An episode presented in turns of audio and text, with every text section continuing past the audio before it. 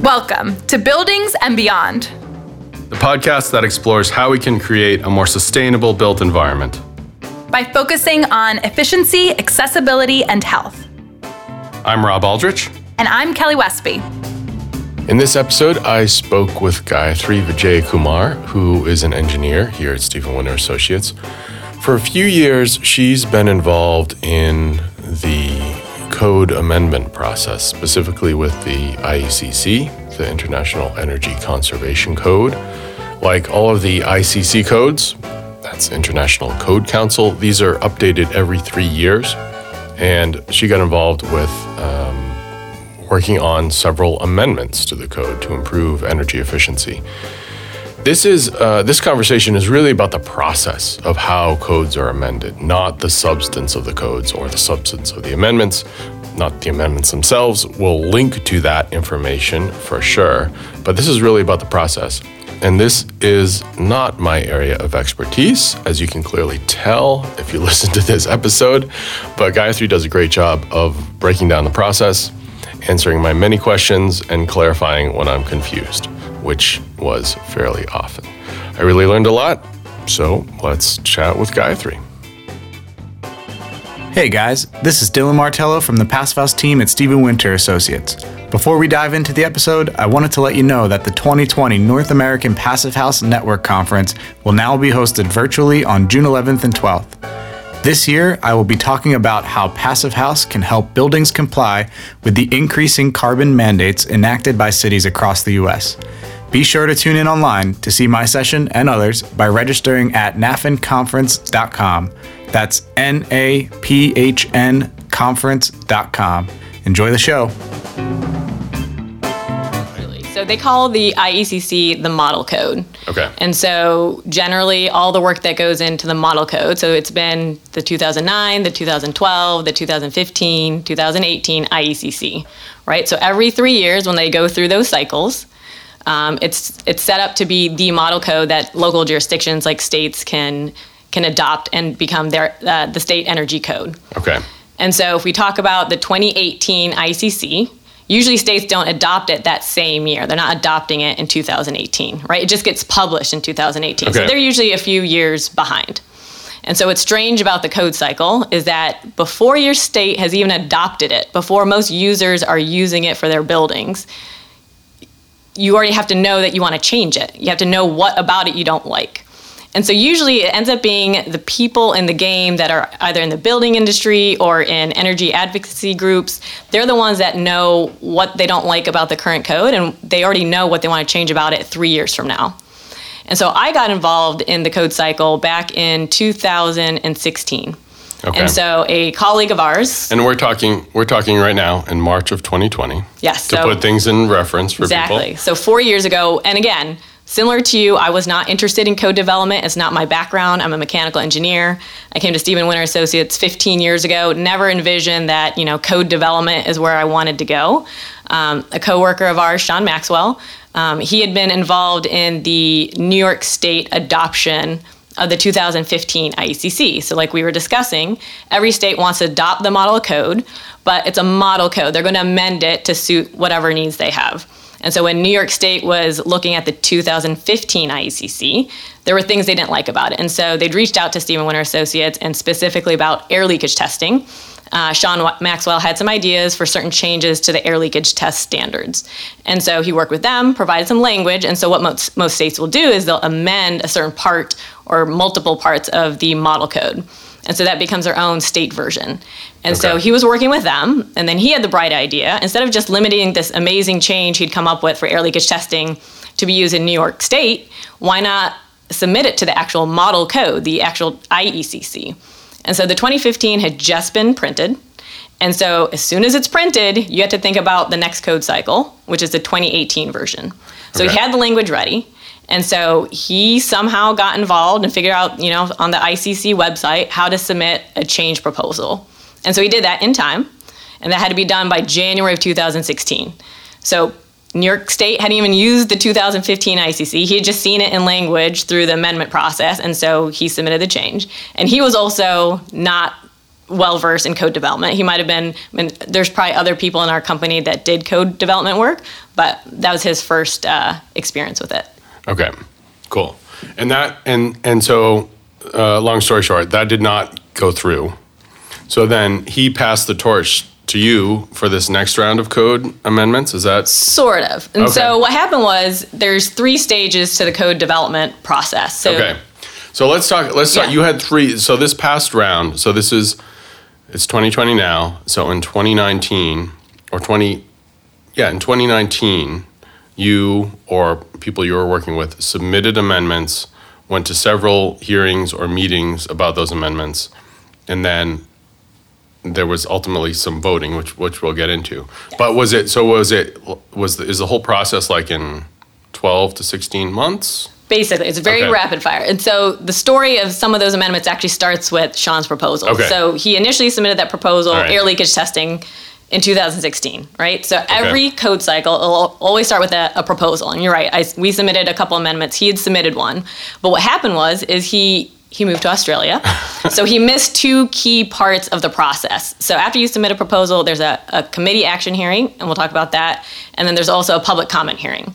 So because he missed those very critical rounds, I, he he wrote me into it at the public comment hearing level, and so I tried and failed uh, because I knew nothing about what the cycle was, but I gained a lot of experience from that experience at that codes and the public comment hearings. Learned who the players were. Uh, tried to defend a proposal in front of a lot of people and learned who my opposition was. so I learned it. I learned it all the hard way. And Yeah. so then fast forward to three years later, I knew I knew what the pro- I knew a little bit more about the process than I did back in 2016, um, and so I used that, and I I knew what the dates were. You know, I knew how to p- propose something by 2019 for the 2021 ICC. So none of our states are using the 2018 ICC. I didn't know a year and a half ago who to reach out to to collaborate to propose something and submit it by January of 2019. Okay. Okay. So you were involved with three, three amendments, right? Yes. And I, I, we had talked a little bit before. It might make sense to focus on the simplest amendment Sure. first, which was what? What, what was the simplest amendment? The simplest one to show you how it goes through the process is one. Um, I wanted to submit a change for multifamily buildings that Okay. are subject to the commercial code. People in the past have tried to get proposals in for multifamily because they get cut at the three story height. You know, three stories and less is residential, four stories and up is commercial. So you could have a three-story multifamily building that has to Completely with- different rules, Right. right? And so Add one more story, even though they're exact same apartments, exact same construction type, entirely different Exactly. codes, or largely Very different, different, requirements. And so people have tried and failed in the past to provide some kind of unified path forward for code compliance for multifamily. So I thought of a simple one. So I submitted, and basically there's a code compliance path for low rise multifamily called the ERI path, which is Energy Rating Index. Okay. And so it's not very popular, but some people could choose to use it. And because recent changes had allowed it to be used for multifamily high rise buildings, I said, why don't I propose it as a code compliance option for high rise multifamily that are subject to commercial code? And so I submitted that. It was a very simple change. So the ERI, it's it's kind of like the uh, HERS index, but the non. Non proprietary version of a HERS Okay. index. And so you can prove that you comply with for residential buildings with by getting a HERS rating or getting an ERI. Yes, value. for code compliance since 2015, there's Okay. been an ERI path. Most people will do a prescriptive code compliance, use a REScheck. Right. There's also a simulated performance path. And then they had introduced in 2015 this ERI, Energy Rating Index path. Okay. Um, I think you had said it was existing for high rise, but it was actually existing for residential and low rise, and you propose to make it an option for high rise. Correct. Okay. Okay. Nice. And so, because that uh, had changed relatively recently, that you could do an ERI on a apartment in a multifamily high-rise building, that's a relatively new change. That's why it was limited before when they introduced it in the 2015 ICC. It was limited to residential, low-rise multifamily below three Okay. stories and below. It was Okay. limited to them from the beginning. Gotcha. And so, because I knew it had changed, uh, I introduced a, a sentence in the commercial provisions So, so wait a minute. When you say you knew it had changed, you mean like you couldn't even get an ERI in a hi- in an apartment in a high rise building? Is Correct. that- okay. Okay. Correct, Okay. yeah. I So- didn't follow you there. yep, so, so- if- yep. even pre-code, just the whole ERI concept, you couldn't apply it to a high-rise building, Absolutely. So the and E- then now you can. Exactly. Okay. And so that, I mean, that was a process that took some time. Um, but yeah, historically, you weren't able to do the ERI except for units in buildings that were three stories and less. So when that change came about, and I was aware of that, um, I introduced it as a possible option if a commercial multifamily building, now that this ERI was now available uh, due to recent changes in that standard, um, I wanted to say they could choose it as their code compliance path. So it was just going to be an option. And so I figured I would throw it in there. And I knew I'd failed in the previous code cycle, but I figured this would draw out the opposition. So I'd hear what they didn't like about it. And so it was a simple proposal. It went in. I also failed to attend the committee action hearing for this particular Oh, proposal. wait, okay. So back up. So you submitted this. So this was to trying to get it into the 2021 code. Yes. You submitted the proposal in January of 2019. Yes. Okay. So you submitted the proposal, and then then what happens? And then what happens is the committee action hearing. And so this is part of every code cycle. So once you put in a proposal, there's hundreds and hundreds of proposals. You don't know who's going to propose something similar to what you proposed, who's going to contradict you. You don't know what sections. It's it's just the wild wild west. It's all unknown. Um, Okay, boy. And there's they hundreds, that's- hundreds, hundreds. And this is just Just the IECC. this is just the IECC. If we're talking about all the other codes, I'm not even involved Okay. in that. Oh my god. Um, and so they print a, you know, there's you can access all the proposals, so you know what else is being proposed in similar sections, and you can find out who they are, who the people are that propose them. But you go to the committee action hearing, and this is where you defend your proposal. And so, in this simple example of this this one of my proposals, um, I wasn't, I didn't stay on for the committee action uh, Who's, hearing. who's the committee? Is So the committee, so there's so the commercial provisions and the residential provisions. So there's two sections of the IECC. So they have a residential committee. Okay. Had about 11 people on that um, that committee, and then the commercial committee was about 14 people. I don't know how they picked those members. Again, I'm not this. I'm not the expert Okay. in code development, but um, they have a list of members that Okay. are on the residential side, and then a different group for commercial. So it's a long process. It was over 10 days of testimony when people because there's hundreds and hundreds of proposals and it's a it's a very long amount of time to get everyone the opportunity to speak. Um, so you don't know what what day you're going to speak necessarily and so i couldn't stay for 10 days in a row to wait for my commercial proposal to be heard. Oh my God. and so i left. And so I, I listened to the testimony it was 30 minutes so people get up and you know had- there's lots of opposition i had a couple of people speak in my defense. Um, but anyways it failed the committee was not you know, there wasn't enough um, testimony in support of my proposal. I think if I'd been there, I probably could have um, argued against the opposition pretty effectively, but I Okay. wasn't there. Okay. And so basically, it fails. And so for a proposal to fail, uh, the next option is So is this a majority, simple majority from the committee? simple majority from the committee. Okay. And, And- who who's on the committee? I actually don't know. Okay. Um, it's a it's a mix of people. There's definitely a few faces that I recognize. There's usually um, it, they try to keep it balanced. So between like um, building industry and then energy advocates, I think there's a, a mix of people that they have to keep on the committee. So here's a question. Since your proposal was to treat high-rise residential units as residential units, that was the commercial committee that had to hear that, or was it the residential committee that had to The commercial committee had to hear it because Okay. I propose the words. Uh, you basically have to propose specific words for, For the, the code. ICC. Okay. and that's it. Those are the words that will get used. If it get, if it's successful, nobody else goes back and wordsmiths your language. Like Oh. this is it. That? So, like typos and stuff are typo and that's if you see typos in the code that's because that's what happens it's not that the icc goes back and says oh what they meant to say was this Now it's that's it you get one shot at it all right.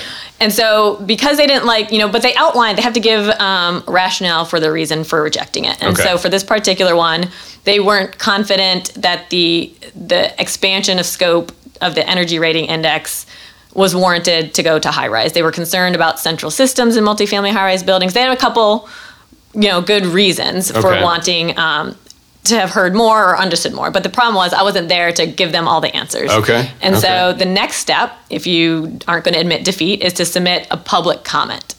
And so once they announce that the committee has made all their their um, decisions Okay. so they they print out all the results and you can decide i want to submit a public comment and there's a deadline i think it was in early uh, june or july so you have to submit a public comment to, to to bring your proposal back to give it a second shot Okay. and so that happens at a public comment hearing in october Okay, so yeah, a few weeks or months after the first meeting, which is called the, The committee action hearing. committee action hearing.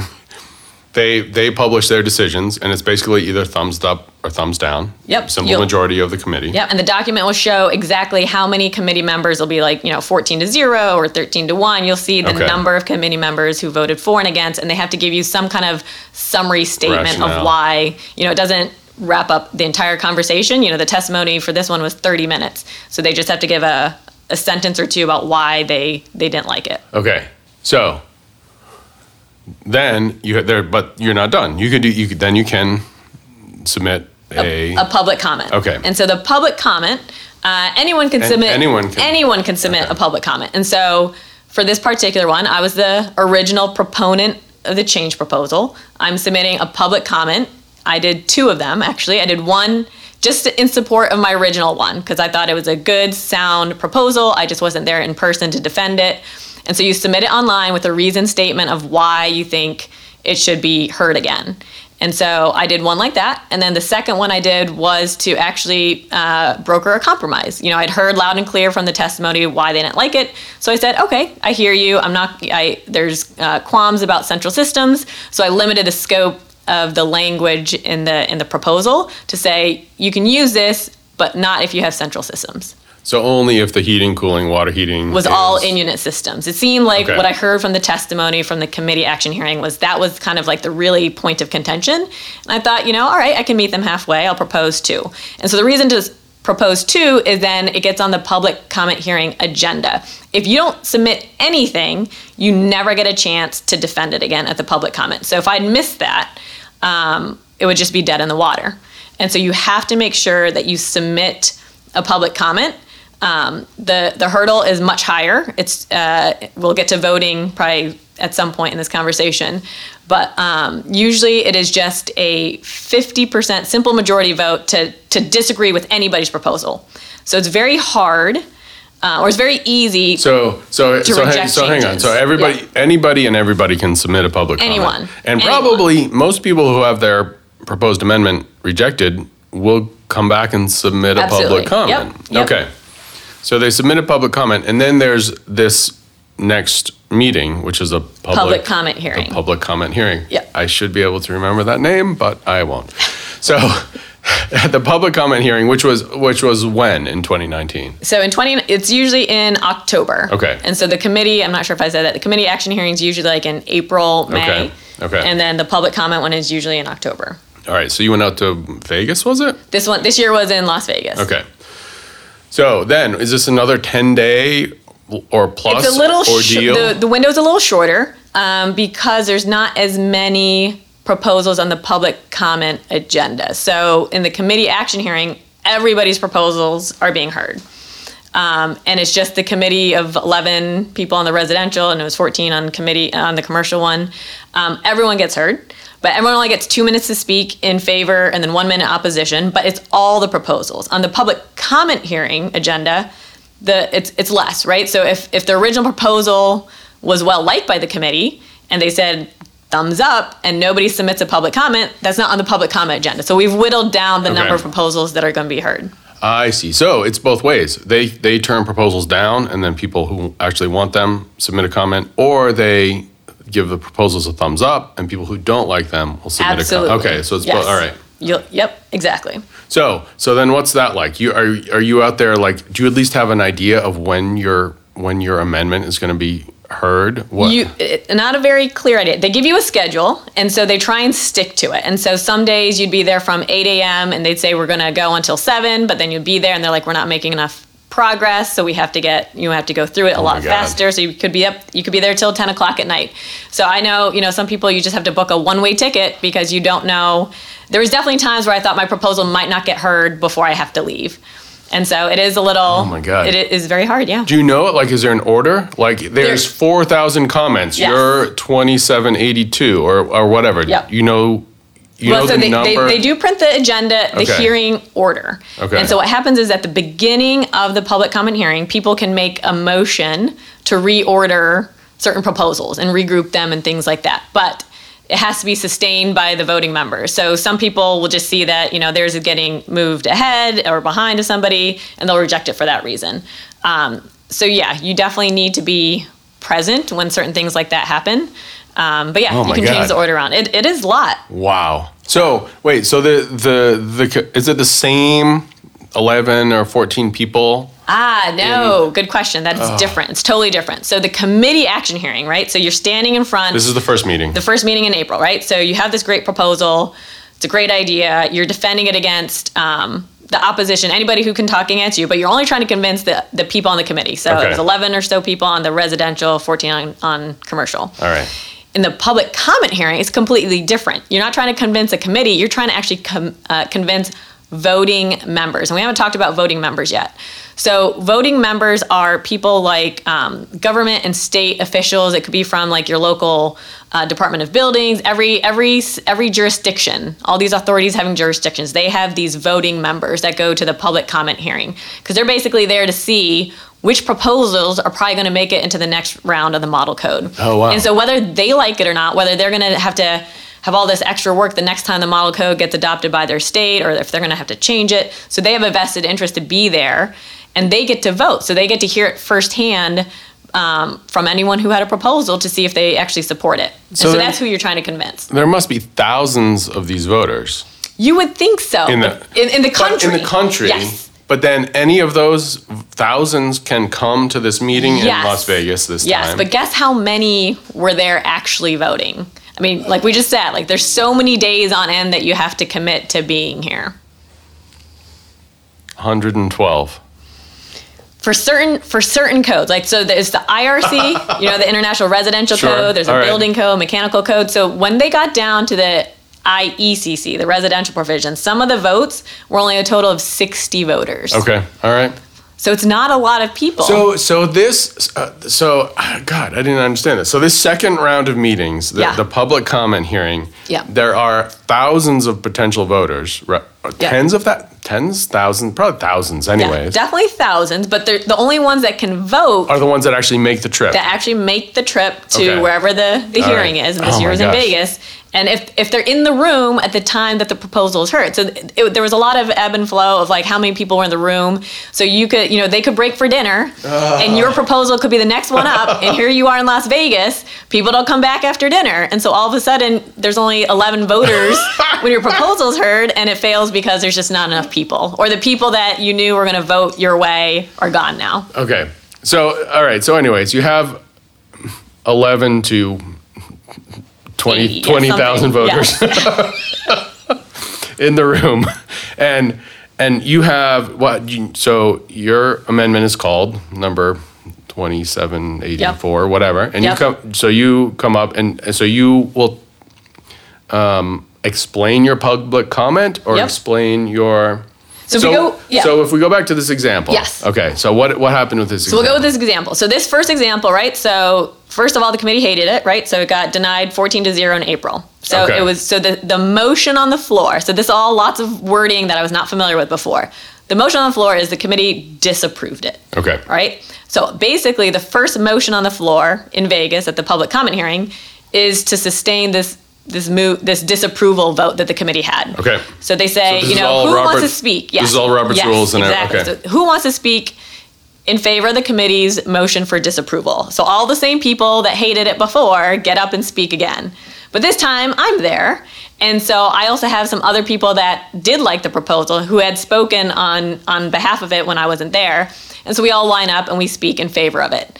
So it's a two-step process at the public comment hearing. If the committee already said they did not like it, you have to convince enough people, it's a simple majority of the voting members, to at least allow you to present your public comment. So you So stand you have to be convincing twice. Okay, so you stand up and say, I, I, I make a motion to explain the rationale for this amendment, or, or in this case, the modifications I've made to the amendment. Yes. So basically, that first that first step is like they all say all the things they hated about it. You get up and say, no, it was really good, and we really want to convince you guys to let us talk about the public comment. The first motion is to let them.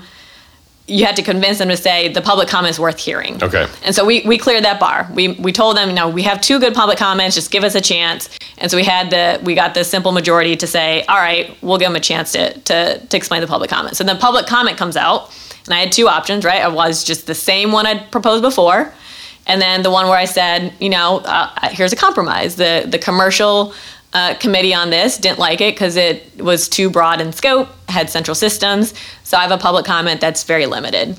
And so when I defended that one, that got you know 80% of the vote in the room. Uh, okay. The compromise did. The compromise Yep. did. Okay. And so that became the standing motion. Instead of disapproval, um, the public comment hearing results would say that that was as modified by public comment. That becomes the result from this public comment hearing was that instead of disapproval, we Okay. want to go through with this proposal, but as modified by a public comment. Okay.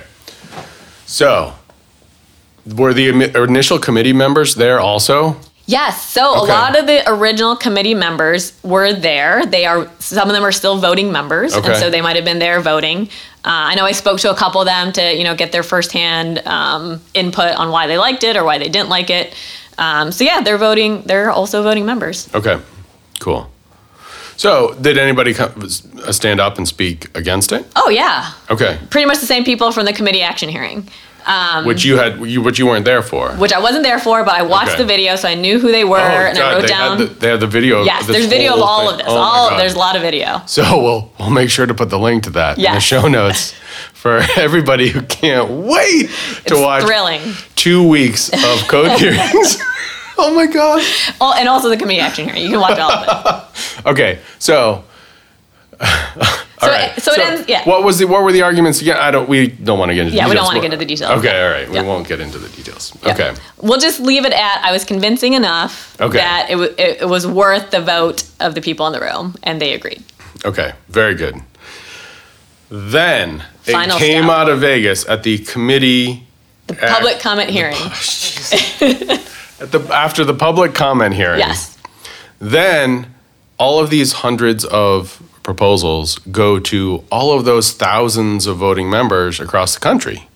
Is that right? Well, you basically you do have to get into the system. You have to like there's a deadline. I'm not a, a voter, so the online voters they call them the governmental member voters or something like that. So only certain people can vote. Like the people in the public comment hearing, you know, they had to vote because they were like a local official and they were there. So those are the same kinds of people that can vote online. So there's this online vote that happens in like November or December.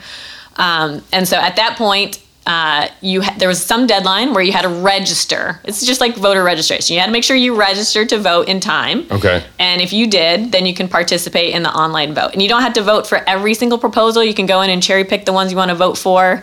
Um, but when you go and do your vote, um, they'll give you the whole history. So the, the original proposal is there. You'll have the voting results from the original committee. You'll see that, like in my example, that they disapproved it. Okay. You'll see that in the public comment round, they, you know, the the committee was overturned and the public comment decided that they liked the public comment. And so the voter will get to see all that. They'll get to see the numbers, they'll see the original language, they'll see the modified language, and they can make a decision. Okay. And so that's the final vote. And how many people? I, I think you said that there were way more votes, way more possible voters actually voted this year. Is that right? How, how did the online vote work for this? For this? So this one was a little bit different than the. Again, I'm not an expert on this, but the f- the first year that I was involved in 2016, when you did the public comment hearing, all those votes were just taken by a wave of hands, and so there was no electronic voting. Okay. And so in this code cycle, when we were in Las Vegas, all the voters had these electronic gizmos, and they Ah. were doing their voting electronically. Okay. And so all those votes automatically transferred into the online system. Oh, and so, you know, okay. instead of starting at zero votes, so like in the first the first one I was involved in back in 2016, when I got to the online vote, the one that happened in like November December, there's zero votes for any proposals. You start from scratch. But this year, you at least started with the 50 or 60 people that voted while they're in Las Vegas. Okay. All right. I don't, and they don't have, they have not really, as, as, you know, we're talking about this podcast right now, they have not yet released the final vote tallies for the 2021 ICC. So I don't know how many people totally voted. I just know Oh. at least they're, all the public comment votes automatically counted. Wait, but but the fun, the online voting happened The online voting happened. in like late in 2019. Yes. So like November, December, it wrapped up. Um, they just haven't released the final voting tallies. They have preliminary results out, so we kind of have an idea if everything goes smoothly. I think they just have to go back. There's like a, a process. Again, I'm not familiar, but there's a process where they go back So and you know the votes. preliminary numbers, but it has to be like Yeah. certified or whatever. Yeah, exactly. So, So gotta what were those. the preliminary numbers? Uh, so for at least my this proposal that we've been talking Yes. about, it's approved. Okay. So it'll go through. By a good margin? Uh, I don't know. Right. Those Oh, are, they didn't tell you. They we just told vote- you yes, preliminary, preliminary thumbs results. up, thumbs down. Exactly. So all these online voters, because it got, there's like not just a simple majority. So because it got approved at the public comment hearing, Yeah. uh, it the, Oh yeah, we've talked about this before. only need a simple majority of Yes. all the voters to approve it? so this is where it gets complicated, right? So That- oh, this is where it gets complicated. nice. Okay. So, so the voting is it's very it's a very low bar to reject any code change proposal, which is why it's generally very hard to get a change through. So the voting body, if if over fifty per- over fifty percent of people don't like something, it just gets denied. So the one that I had, it got rejected by the first committee. So at the public comment hearing, it didn't need a simple majority; it needed the two thirds majority to get it through. And then once it gets the online vote, it still needs the two thirds to sustain it. Oh, it's so still so okay. So because that initial committee meeting Yeah. d- turned it down, Yes. each of the subsequent stages needs a two-thirds majority Yes. to approve it. Yep. So the bar gets raised higher ah. because you've already. Th- that's what the purpose of that committee action hearing. Okay. Okay. Yeah. But so then initial the initial tally looks like you got two-thirds. Yes. Okay. And we'll know the final results. I have no idea ah. when. Maybe Okay. by the time the podcast is aired, we'll have it in the show notes. we are waiting. All right. Well, we will update the show notes. Yeah. I'm sure everybody But it will is bookmark it definitely- and yeah. come back to it It looks like on the preliminary results, it's going to be one of the most efficient uh, code cycles yet if it goes through with all the preliminary results. What do you mean the most efficient code cycles? Um, Yeah. a lot of energy efficient proposals got approved Oh, okay. cycle. Okay. Yeah. Okay, should we talk about one of your other ones? Sure. That now that we have the, basics simplest one laid out. Sorry, that didn't go through very simply, did it? Well, it, it's it's it's a kind of a Byzantine process, but So you another got- one. Um, so we did. So that was that was supposed to be my simple example. Um, the other two I was part of were air leakage, air leakage tests. Okay. And so that's how I got roped into this back in 2016. And because I failed at it, I knew I wanted to try again. And because I knew who the opposition was, and I knew what they didn't like about it, I spent you know basically 2018 corralling those people and saying. What didn't you like about it? Can we work together instead of being on opposite sides of the aisle? Can we be on the same team, co- co-proponents of a proposal for air leakage testing on the Okay. residential side. And so we did. So we worked together. and Um, we probably shouldn't name any of these people, or uh, maybe not. I don't know. um, but Okay. definitely, I just I don't want to take credit for it. But I mean, I guess I didn't ask permission to mention them. But um, a group of us worked together to get the air leakage test.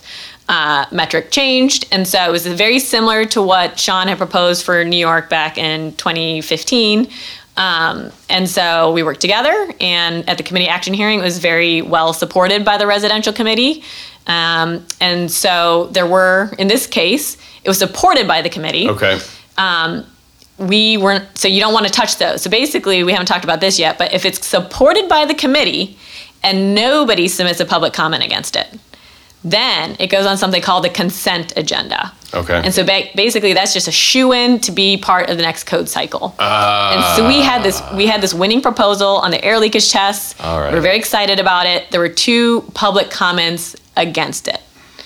And so we worked with those two public commenters to ask them, you know, what is wrong with our proposal? How can we work together before this gets to the public comment debate in Las Vegas? And so in working with them up until, you know, the public comment hearing was at the end of October, I think up until like the middle of October, I was still working with them to say, is there a compromise we can work out? Oh, wow. And so we did. And we worked out a compromise. So briefly, what was this? This was to do. This was about air leakage testing in multifamily buildings and apartments. Yes, and again, right? this is this particular one. I had two. One was for residential buildings, and one was for commercial. So when I say residential, it's low-rise multifamily, three stories and less. So it was an air leakage testing.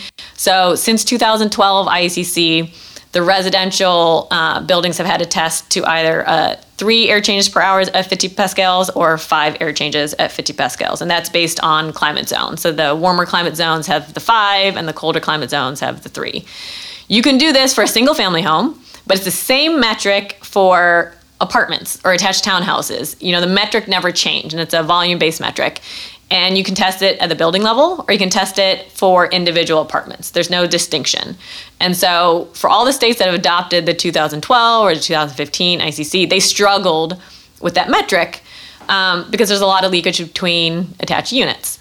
And okay. so the workaround, because maybe their state didn't amend the code, a lot of states did amend the code to make you know the three ACH 50 a higher number or something more easy to comply with. So I guess so I guess from our standpoint, let me back up. So so you when you do, when you're certifying a building for code compliance or whatever, you take a blower door, you stick it in the door to that apartment. Yeah. You depressurize that apartment and only that apartment, and you need three or five ACH 50. Yes. And some of that leakage comes from outside, but plenty of it comes from neighboring apartments exactly. up and down. Exactly. So I guess our, our take is, you know, compartmentalization is good. You know, yes. air leakage between apartments is bad if your neighbor yep. smokes or, you know, for indoor air quality reasons. Yeah. Okay. So, so from an I guess from an energy standpoint, yeah, maybe you know outdoor air is the biggest culprit yep. from an energy standpoint, but for yep. IAQ reasons, and that's mm-hmm. why we were kind of like, no, let's just come just just test each each apartment. Is that yeah? Well, basically the, the well the rationale was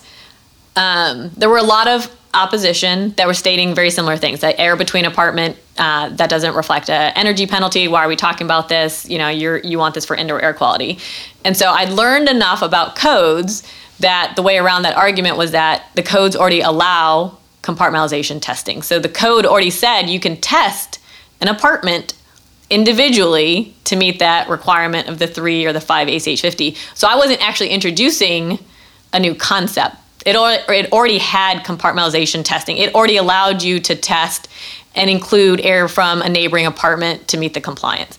So luckily for me, I could I could stand up to that opposition comment by stating that because that was true. I wasn't introducing some new testing approach. All we were trying to do is say let's let's continue to test the way code has allowed these buildings to test, but let's give them a different metric. And so the different metric instead of the ACH 50 was a surface area based metric. So we use it's 0.3 CFM at 50 pascals per square foot of the enclosure of the apartment. It's a metric Energy Star is used, LEED is used, okay. ASHRAE 62.2 is used. And so that's the one that Sean had helped get into the New York State Code back in 2016. Okay. So for a single family home, it's kind of all external, but for an apartment, it's some party yep. walls, it's some, yeah, okay. Yeah. Gotcha. And so we got that, um, so we limited the scope of it. And so that was part of that compromise. We limited the scope of it to multifamily buildings and very small single family homes. So it wasn't going to be a metric that was going to be allowed for all single family homes.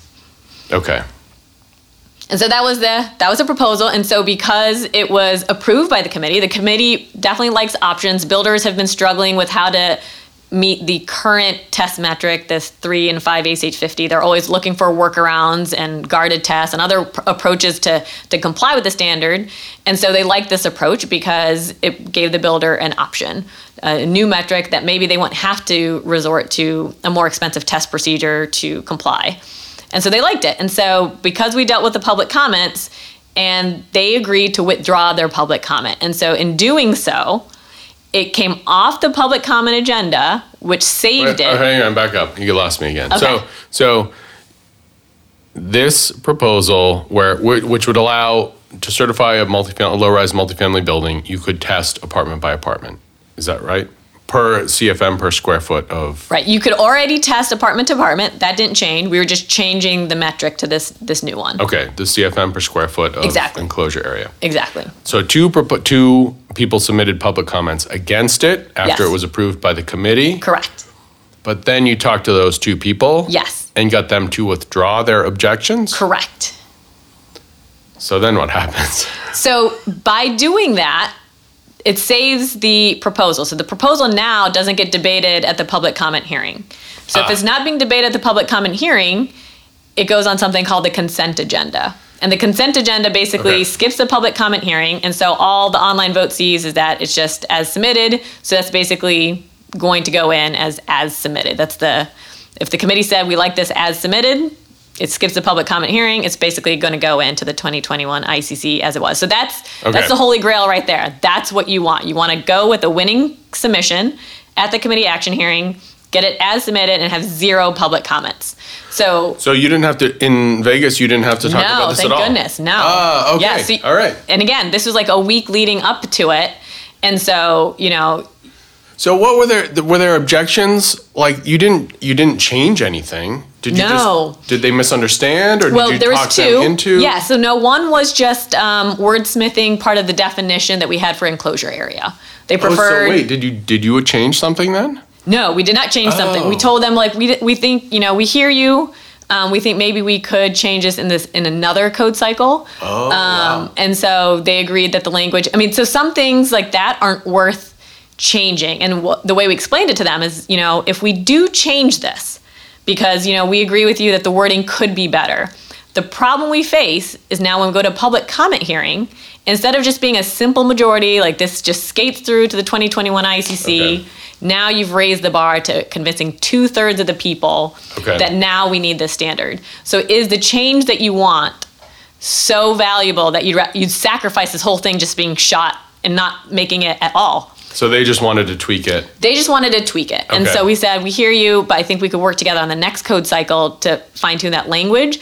But the, the substance of it is so important that we're hoping that you'll withdraw the comment so we can actually get this metric into the into the code and then wordsmith the fine details of it was just the definition of enclosure area. Okay. And the other Nice. one was also the other one was a little bit more complicated. Again, like I said, when people submit proposals, you don't know who are all the groups that are getting together to submit proposals on the same section. And so there's a bunch of people submitting stuff on air leakage tests because this has been a struggle for so long for multifamily builders. And so it was just it was kind of a conflict with something that they were trying to do. And so we kind of negotiated a way where they withdrew their public comment and we had a public comment on theirs and so we kind of worked out a deal that you know we overlaid all our our proposals together and we realized you know there's a solution here that works and so that's kind of you know they agreed to withdraw their public comment on theirs on ours and we agreed to withdraw public comment on theirs All right. I know it's together. complicated, Working yes, but together. no, that's the thing. It's all about conversations and just work. Uh, uh, at the end of the day, it comes down to, you know, a lot of us just want the same thing, Okay. but we're kind of going at it the wrong way. Like you don't know what your opposition, you don't have a chance to have these conversations with people before you submit the proposal. You don't know who those people are. So once Yeah. you do know who they are, you work together and figure out what you know the objections are, um, and then you can get like a compromise proposal through. But but do you have any?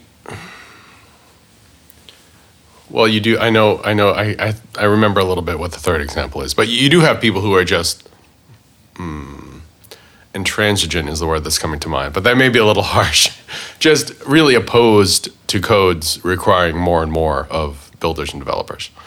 There certainly are people who just want to. There's definitely two factions that are Yeah. usually represented at these hearings, and people that are kind of resistant to change, and people who are saying we we're not changing fast enough. So Okay. those are kind of dueling factions that are always out there. And so some of my proposals, you know, I'm not there. I'm only there for a couple things. You know, I was there for this energy rating index thing. I was there for air leakage tests. Some of these other folks are there for the long haul. They have proposals invested in every section of the code. Um, So Yeah. So so it still goes out to all the thousands of voters around the country for the online vote. Yep. But for this air leakage testing proposal, it only needs a simple majority because it the objections to the committee got withdrawn. Right, and so Okay. it doesn't even need anything at the online vote. It, it was Oh, it safe. doesn't it's need- called the it doesn't- consent agenda. Oh, so it doesn't even go to online voters at all. right. It's just on the consent Oh, agenda. so it's just code. yes, It will be. So Yes. that you know for sure. You know you prel- you know no I believe preliminary. so. Again, I'm not a super duper expert on this, but the way I understand it is Okay. that the holy grail is to get something on the consent Okay. agenda. And the consent agenda basically is the committee action, like the committee hearing. They approved it. Nobody put a public comment against it. So there's no other reason to debate it at the public comment. So when you get to the, uh, so they, they hold a consent, there's a, a motion at the beginning of the public comment hearing. And it's something about the consent agenda and all the proposals. There's hundreds that were liked by the committee. So it's just one fell swoop motion. Like I all see. these approved? Yes, something like that. Okay. And so at the online vote, maybe they do it again, but I think it's another just motion. Like, yes, obviously we're going to check this all the way through. I'm not Okay. even because I'm not an online voter. None people like us Right. can't be online You don't voters. see the ballot, yeah. So. I don't exactly know what it looks like, but basically my understanding is that is what you want. That's Okay. that's the goal. Okay. And so I didn't have to clear another 50%. It, that was that was just it. That was why it was so important to have that discussion with the two public commenters to say, do you really want to have your public comment go through and raise the the bar on this, or do you actually like the the substance of this change enough to say, all right, we can figure this out? And they did. Okay. And so the other the other proposal I had is that same metric Number three. Number three. So this was, you know, that's if it's good for low rise multifamily, why can't it be good for high rise multifamily? And so in um, the commercial code, they also have an air leakage section. It's just not mandatory. And so, So for an optional- It's an optional Okay. test. And so optional test means nobody tests it. And so for a couple code cycles, they had also tried to get a mandatory air leakage test to be part of the commercial code. So residential code's been doing this since 2012 ICC. Commercials just had this optional visual inspection. Okay. And so I was approached and asked, you know, can you submit this proposal? We've got a technical brief on this. Um, can you submit one? And I said, sure. And so basically, they had three overlapping proposals. Um, what happens is sometimes if somebody doesn't like one aspect of your proposal, it's dead in the water, even if they like everything else, right? They're going to nitpick about that one particular aspect. And even if all the rest of the good stuff they support, they can't support it because it's one aspect. So the, the approach was to split this air leakage test proposal into three pieces. And the one I was involved in was for multifamily. And so it was going to require air leakage tests for multifamily buildings and they wanted to do the same metric that we had successfully gotten in low rise or they anticipated they didn't know at that time they anticipated we Okay. would so the same metric the same 0.3 cfm at 50 pascals test the apartments Okay. um, so that was one that actually was also submitted by the commercial committee that heard it in um, in April. That was in Albuquerque. So that was um, voted as submitted, and then it did have a couple public comments that so were that not was withdrawn. that was approved. It was Okay. approved. So the committee liked it. They Okay. did think um, that it was a good time to change. And I don't remember the, the makeup of that committee, but they did, you know, they supported this air leakage test Okay. becoming mandatory. Um, again, I wasn't there, so I don't remember the, all the tests. I didn't watch the video for that one. Um, but in the public comment hearing, there were two or three folks that submitted public comments because they didn't want to do air leakage tests in these multifamily buildings. It's expensive, things Now, like that. it was multifamily or all, any commercial buildings. So I we thought- they had split it into three Okay. because they thought if multifamily got through, but the other ones didn't, at least multifamily got through. And then if I they see. if the the other one, which I didn't submit, um, that was for non-multifamily. So the other commercial buildings under commercial code. Didn't I remember you mentioning you testifying on the like? There was a certain big box store that had some very Yes. strong objections. They had to- strong objections, even though they have a giant web page devoted to how sustainable they are for their consumers. But they were out there against doing air leakage testing because they didn't want to spend an extra twenty thousand dollars on a test. All right. Okay. So yeah, so in that case, very similar. The committee liked it. The committee liked it when I had a residential proposal. On the commercial proposal, the committee liked it. This time there's three public comments, but we didn't work. We tried to have conversations with them to say, you know, do you really want to oppose this? Like, how about, you know, could you meet us halfway? And so those conversations weren't, you know, They didn't go anywhere. They didn't go anywhere. Okay. And so that's why we were faced with um, debating them on the floor in Las Vegas. Okay, okay. And so we did. And so you, and you we being you and other other co-proponents, Okay. other like-minded individuals, people that you know come out of the woodwork when you're at the at the hearings. You're like, oh yeah, we're So who You know- gets to talk? Like you are the you do you get to talk because you were the initial Proponent. of the amendment? yeah anyone anyone who can anyone can talk. At the- Anyone- anyone can talk with no qualifications, no credential, nothing. You don't have to. So you, this is you Las Vegas. You have people Las- wandering You could off the have strip. anyone. Well, maybe not. They weren't. Again, these are code hearings. It's not super exciting. Um, so there were Cirque you know- Soleil code or the code hearings. And so, uh, yeah, you can walk up there and basically you just queue up in a line and everyone gets their two minutes to say something, and then there's a moderator keeping track of So everyone. there's two minutes. Two minutes. You got Boom, two minutes boom, of boom. testimony, and then the next person. Four against, does for go first, and then against all the goes, or four, just- you're in a basically, all the people that are kind of on the same side of the the proposal, they all speak. So we all stand up in a line behind the microphone, and we just kind of discuss who wants to go first and who wants to go. Um, so I remember on the flight to Las Vegas, I had a lot of um, strategizing to do. So I definitely. You know me, I'm very organized. So I basically laid out everyone's testimony and said, "You will say this, and we will say this." Oh, and man. I don't, because you only have two minutes, so we didn't want to overlap our, all our content, and there's Right. a lot of content to get through. And so we kind of just coordinated it to, you know, these are the points each of us can cover. And then other people jump up and say what they want. And you never know what the opposition's going to say or who's going to say it. Well, you preempted a lot of the opposition, did you not? Well, because you, you already know what they're going to say because they've said it at the committee action hearing. So and you refuted. You Yes. just kind of preemptively refuted. Sometimes you have to do that What? because you only have two minutes, and so you know they're going to come back and you can rebut what they say in another minute. So you just go. It's a it's a lot of back and forth, Okay. but the moderator makes sure people aren't duplicating testimony Okay. and things like that. So So for, this com- for this commercial code air testing, Yeah. the th- I guess there are three amendments.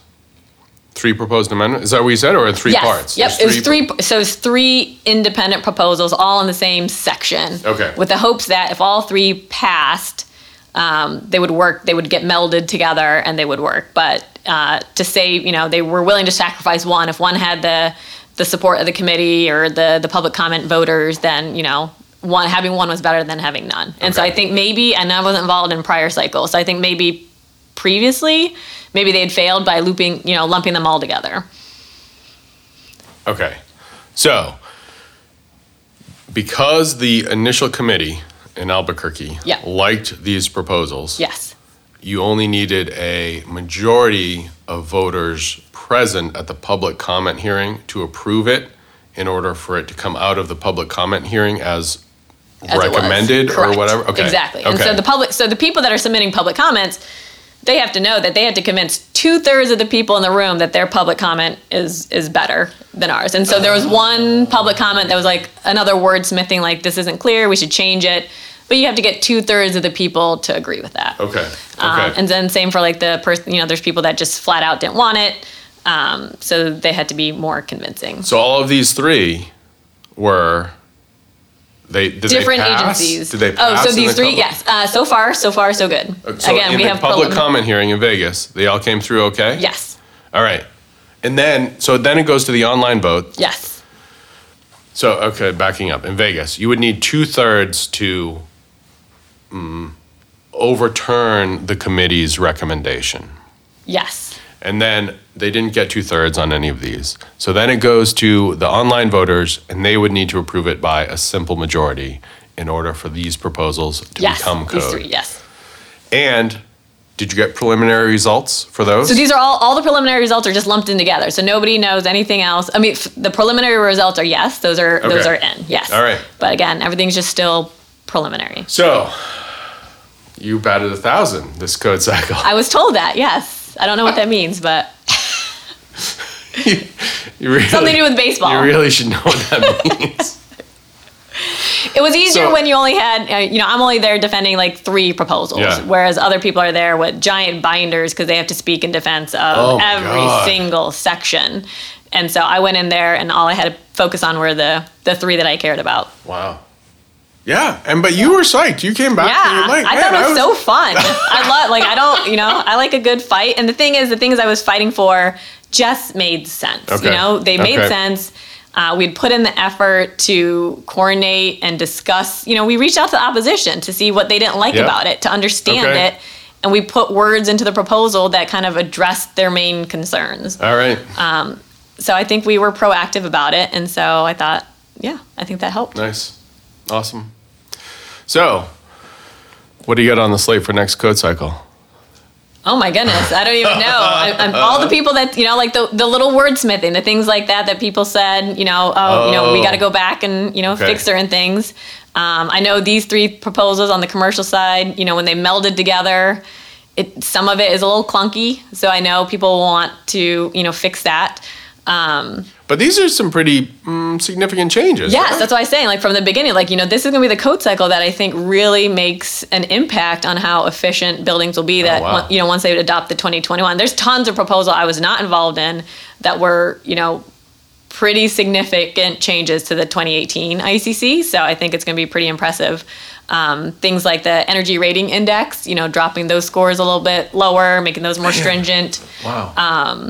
Yeah so All there's a, right. lo- a lot of changes i wasn't involved in but yeah you know maybe you know maybe the next cycle air leakage testing instead of the 0.3 number maybe we make it a little tighter you know maybe 0.3 Okay. goes down to something else you know we'll propose something different um, so yeah no i find it interesting um, challenging so so do you know when we'll get the absolute final decision on all the voting for the 2021? I do not. I have asked, and I'm, I'm sure the second it gets released, um, there'll be you know blogs about it and things like that because everyone's just waiting because Okay. definitely the people that are into energy efficiency and advancing the codes and getting to net zero, they're excited about this one. Okay. So the second it's it's legit, you're gonna see blog posts about it. All right. And we'll, yeah, we'll post it. Yeah.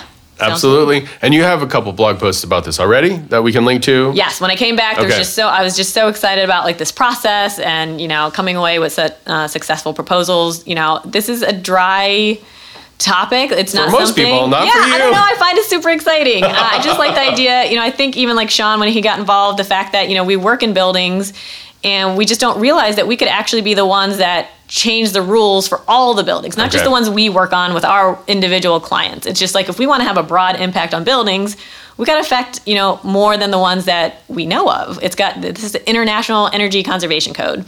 And so we need to raise the bar for all the buildings. And so if we have a good idea that makes sense, it's not just like my way or the highway, you know, reach out to the builders and say, would this change work for you? Um, yeah, so instead of just like fighting against like, you know, code is, you know, it's too hard, it doesn't Yep. make sense. Instead of fighting it and complaining about it, you know, you just go and submit changes to it. So I thought it was fun. Awesome. Thanks for doing it. And right. thanks for talking about it. Yeah, no problem. Thank you to Gayathri. We have quite a few links on the show notes page if you want to check out more on this topic. Gayathri has written some blog posts about the amendments themselves that she was working on and also about the process that we've been talking about. And all of these meetings and hearings are recorded, and we've linked to them, to the relevant uh, videos that deal with the amendments Gayathri is working on. And I was impressed watching some of these videos. The the hearings were run very efficiently. People were very concise for the most part and professional, very substantive comments. Uh, very unlike, say, political debates. I'm not sure what I was expecting, but uh, I learned a lot watching watching about the process, watching some of these videos. And finally, at the time I'm talking right now, late March of 2020, the results of voting have completed, but the, the code itself is still not final. Uh, as Gayathri said, the there was a kind of a groundswell of uh, mm, changes that really will push energy efficiency in a lot of, a lot of buildings if if they all get approved. Voters approved them, but now there are challenges, as I understand it, there are challenges relating to the procedure. Uh, this procedure that we've been talking about for the last hour or so was not done correctly, uh, and so the results, the 2021 IECC, will not be finalized until these challenges to the procedure are sorted out. Uh, we have links to more info about all this also. Show notes are at swinter.com slash podcast. That's S-W-I-N-T-E-R dot com slash podcast. Buildings and Beyond is produced by Steven Winter Associates. Our mission here is to improve the built environment. That's really the core of our official company mission statement. That means better buildings, more durable buildings, accessible, sustainable, healthy, new buildings, existing buildings. We are looking for help in doing this. Visit swinter.com slash careers if you are interested. We have openings in all of our offices, Connecticut, New York City, Washington, D.C., and our newest office in Boston. Thanks again to Gayathri and to the whole uh, podcast production team here. Alex Mirabile, Jade Alvarez, Heather Breslin, Kelly Westby, Dylan Martello, and myself, Robb Aldrich. Thanks.